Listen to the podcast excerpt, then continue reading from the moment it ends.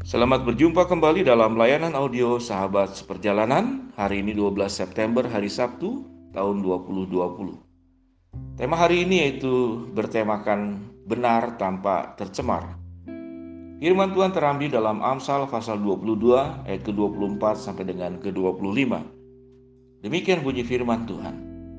Jangan berteman dengan orang yang lekas gusar, jangan bergaul dengan seorang pemarah, supaya engkau jangan menjadi biasa dengan tingkah lakunya dan memasang jerat bagi dirimu sendiri.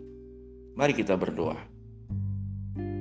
Bapa yang di dalam surga, Ajari kami untuk hidup terus semakin bertumbuh di dalam Tuhan, menjadi pribadi-pribadi yang semakin baik, menjadi orang-orang yang taat kepada kebenaran firman Allah, dan terus menjadi semakin serupa dengan Kristus. Kami serahkan ya Tuhan untuk renungan dan saat teduh pagi ini. Dalam nama Tuhan Yesus kami berdoa. Amin.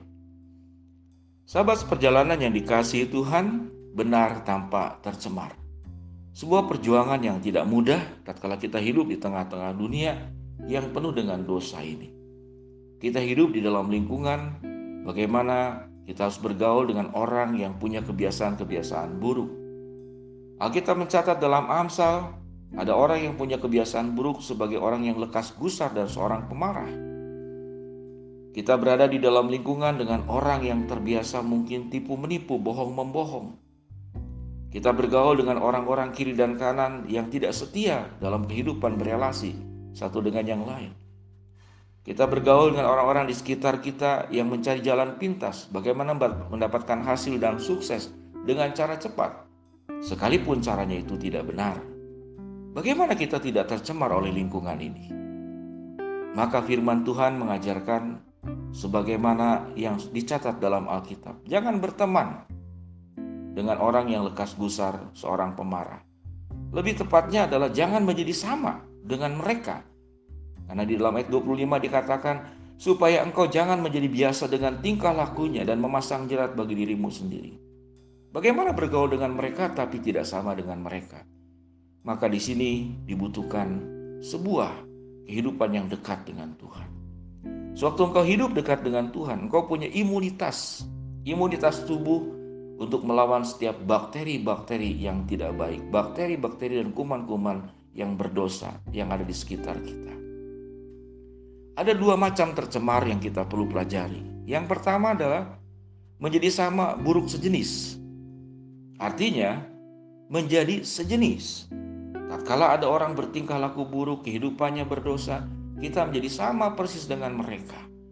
Dengan orang yang suka menggosip, lama-lama lama kita suka menggosip. Dengan orang yang suka menipu, lama-lama kita menjadi suka menipu. Dan dianggap perbuatan itu sesuatu yang biasa dan dimaklumi. Itu namanya tercemar sejenis. Ada yang kedua adalah tercemar berbeda jenis. Apa yang dimaksud dengan tercemar berbeda jenis? Waktu kita pelajari saudara-saudara bagaimana Yesus mengkritik para ahli Taurat dan orang Farisi mereka menjadi tercemar berbeda jenis. Mereka merasa lebih rohani, mereka mengasingkan diri. Mereka tidak mau bergaul dengan pendosa. Bahkan setiap pendosa, baik wanita yang tidak baik atau pemungut cukai atau siapa pun, mereka memberikan batasan yang sangat jelas. Kamu adalah batasannya dunia yang tercemar dan kami dunia spiritual. Namun mengapa Yesus mengkritik begitu luar biasa ahli Taurat dan orang Farisi. Karena mereka menjadi tercemar, karena mereka merasa lebih rohani. Lalu mereka berhak untuk mengkritik, bahkan untuk menghukum setiap orang berdosa. Mereka menjadi Tuhan, bahkan Tuhan pun tidak berbuat demikian. Maka orang-orang yang sok rohani juga adalah sebuah dosa ketercemaran. Tatkala seseorang itu menjadi sama dengan orang-orang yang berdosa, maka menjadi tercemar sejenis. Dua tercemar yang harus dihindari, tercemar sejenis atau tercemar berbeda jenis. Tuhan Yesus memberikan sebuah contoh yang sangat luar biasa. Yesus tinggalkan surga datang ke dalam dunia yang berdosa. Dialah Allah yang kudus, namun tatkala hadir di dunia berdosa, Yesus tidak berbuat dosa dan tidak tercemar oleh dosa. Yesus membawa kebaikan. Yesus datang tidak untuk menghukum, Kehadirannya yang paling utama adalah untuk bagaimana memberkati orang-orang yang tercemar ini. Dengan membawa kasih penyelamatan dan puncaknya adalah Yesus tersalib di Bukit Golgota untuk orang-orang yang berdosa. Maka ini menjadi sebuah model, menjadi sebuah standar untuk kita pegang. Bagaimana kehidupan kita di tengah-tengah dunia ini tidak tercemar sejenis atau tercemar berbeda jenis. Dua-duanya sama buruk di hadapan Tuhan. Kita tidak berhak menghakimi, namun kita juga jangan sampai menjadi sama seperti mereka. Perjuangan ini, saudara-saudara, hanya bisa Anda menjadi pribadi sebagaimana seperti Kristus sewaktu kita terbiasa bergaul dengan Tuhan, bergaul dengan firman Tuhan, terbiasa berdoa, terbiasa membaca firman Allah, terbiasa mengikuti persekutuan-persekutuan yang sehat, yang membawa kedekatan kita dengan Tuhan. Maka kita punya imunitas spiritual.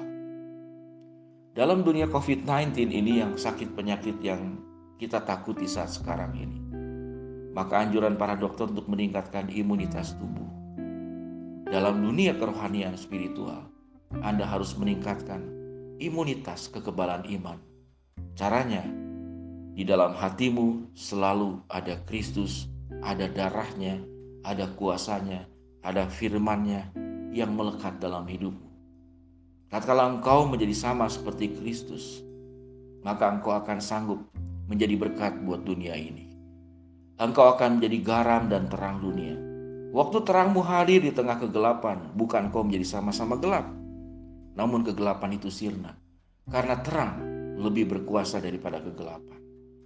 Waktu engkau menjadi garam dunia, Tatkala dunia memberikan rasa-rasa yang salah, engkau memberikan garam. Garam itu sifatnya itu mengawetkan, tidak membusukkan hidupmu. Maka waktu garam hadir, kebusukan itu akan hilang.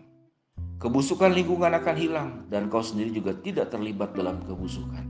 Betapa indahnya sewaktu hidupmu bisa menjadi garam dan terang dunia. Betapa indahnya sewaktu hidupmu bisa benar tanpa tercemar tidak melebur menjadi satu dengan dunia berdosa, namun juga engkau tidak menghindari dunia yang berdosa ini. Lalu engkau hidup dalam lingkungan yang sangat eksklusif, tinggal di gereja tiap hari. Ya, tidak perlu pulang ke rumah, tidak usah bekerja. Tidak demikian. Tuhan memanggil engkau dalam amanat agungnya.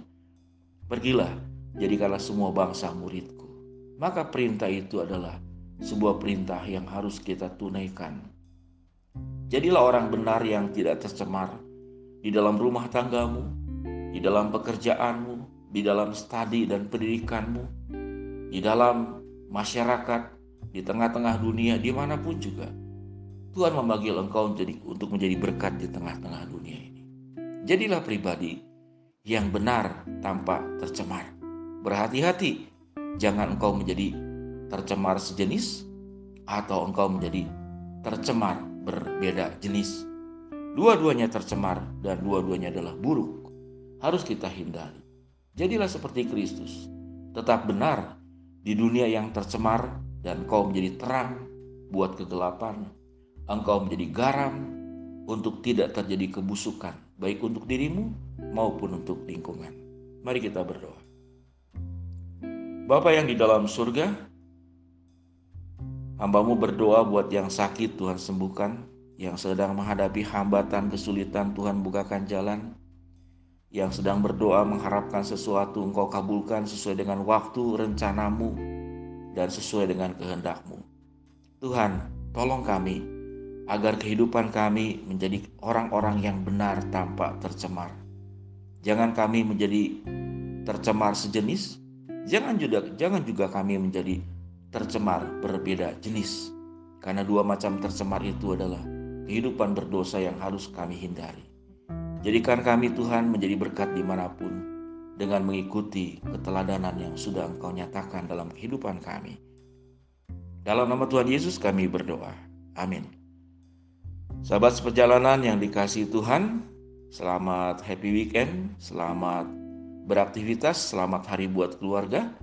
Kalau Anda terberkati layanan audio sahabat perjalanan ini, Silakan Anda bagikan kepada sahabat, kepada keluarga yang ada di kota Bandung, yang ada di berbagai tempat, untuk boleh menguatkan mereka menjadi pribadi-pribadi yang benar tanpa tercemar.